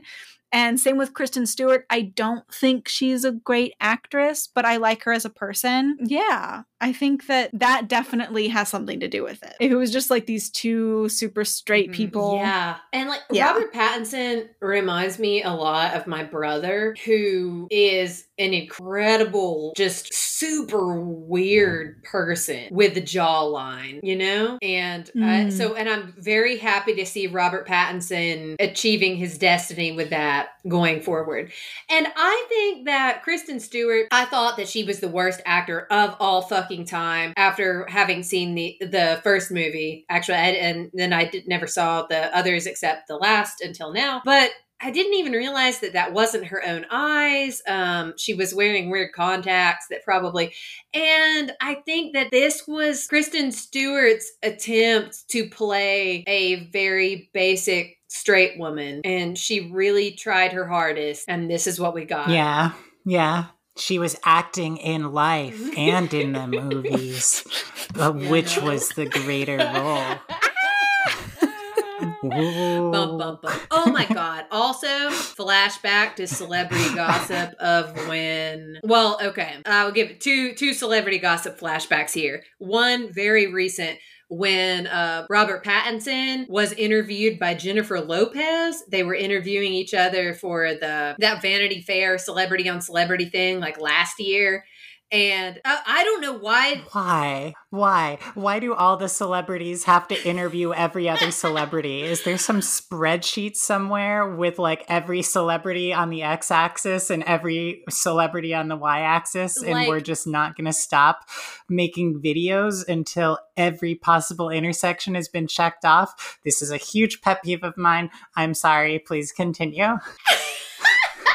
no, absolutely. The entire series was garbage for that exact reason, Samantha. But I did love the pairing of J Lo and R Pats for that reason because it was so because she asked him about oh because he's gonna be he's gonna be our bats coming up soon uh the new Batman or whatever. And she was saying oh but you've been in a huge franchise before. And he was he was saying oh but we didn't realize that signing up. And J Lo immediately snaps into oh you thought it was going to be like a cult classic thing. You thought it was going to be a Lost Boys. And he was like, exactly. And I can totally see that. Like having now seen the first movie and having seen all the scripts and how, you know, anyway. But yeah, he he- he's always picked really weird choices.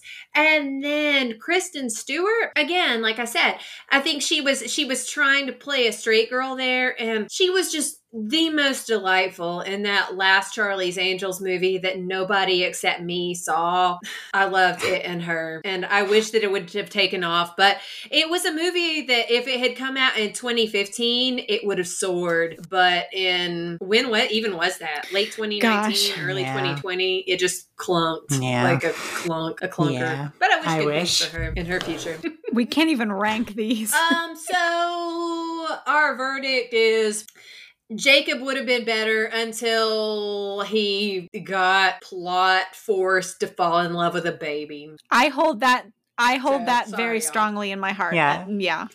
He was he was Jacob great. from movie one and a half. Yeah, he was great until he was forced to become a vehicle for Stephenie Meyer's weird opinions on how fetuses are like already human beings that someone can fall in love with. Yes. So cool. That said, we love Robert Pattinson and his jawline, and he looks beautiful with his more subtle than the body glitter that I wore to middle school in 1999 in We Love You Too, R Pats. Sadie's gonna lose her mind if we don't rate these soon.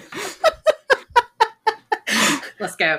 Uh, before I rate them, I will say if you're interested in a good werewolf movie, go watch Ginger Snaps. If you are interested in good vampire content, check out What We Do in the Shadows. These are recommendations for people who uh, were introduced to werewolves and vampires in movies through Twilight. Many unfortunate souls, uh, for you to find better movies and TV shows than these. I will give Twilight uh two um two flightless birds out of five. It is fun to watch close to it's not very compelling cinema. The f- most all two of my stars go to the first movie and then the rest collectively earn zero stars and my rating scale by the way is named after the Bella Edward soundtrack choice for their love, which I think is very telling, called Flightless Bird. And it's Flightless bird, a American really mouth. poor choice because it's it's paired with a Oh. protagonist who has seems to have very little agency and it's like oh great flightless bird Okay. for a flightless protagonist Sadie, I'm going next because I feel like your rating for this should come final. I don't even know what I'm about to say, but I'm going to say it anyway. I, what is even our, I, I I make up my ratings every time. This is out of five. I give this whole movie was just an experience. An experience out of five. Christ. like my, my dog is joining in in the background. Um wow. This This movie was one entirely wasted, super hot lady werewolf named Leah out of five. That's for all five movies, is what that covers. And that also is recognizing that currently I do love Kristen Stewart and Robert Pattinson as celebrity figures. And I recognize the entire enormous universe of fanfic that spawned some of my favorite romance authors off of this. But Leah was done dirty the entire time. And she was really hot and she was there. So there is my one werewolf. I I give Twilight three jorts out of five because oh damn! I didn't even talk about the khakis. Oh. and I and I divvy up my star my my rating my jorts as follows. One goes to the first movie. One goes to the back-breaking smoothie scene, which gives me so much joy. It sh- it, it's its own thing. And then one to the jorts themselves, which brings so much to the cultural canon as we experience it. And it's just so fucking funny. And that's that's the end statement from me, a formerly Twilight fangirl, currently ironic Twilight fangirl. Um, yeah, jorts, jorts for all. jorts for jorts. jorts. For... Your jorts became rating system jorts. well, y'all know now when we meet up um, in real life for the first time when the pandemic is over, what the dress code is. Jorts.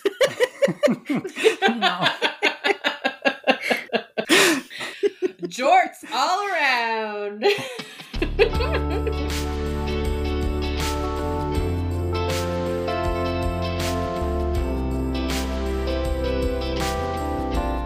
I know what you are. Say it. Out loud. Say it.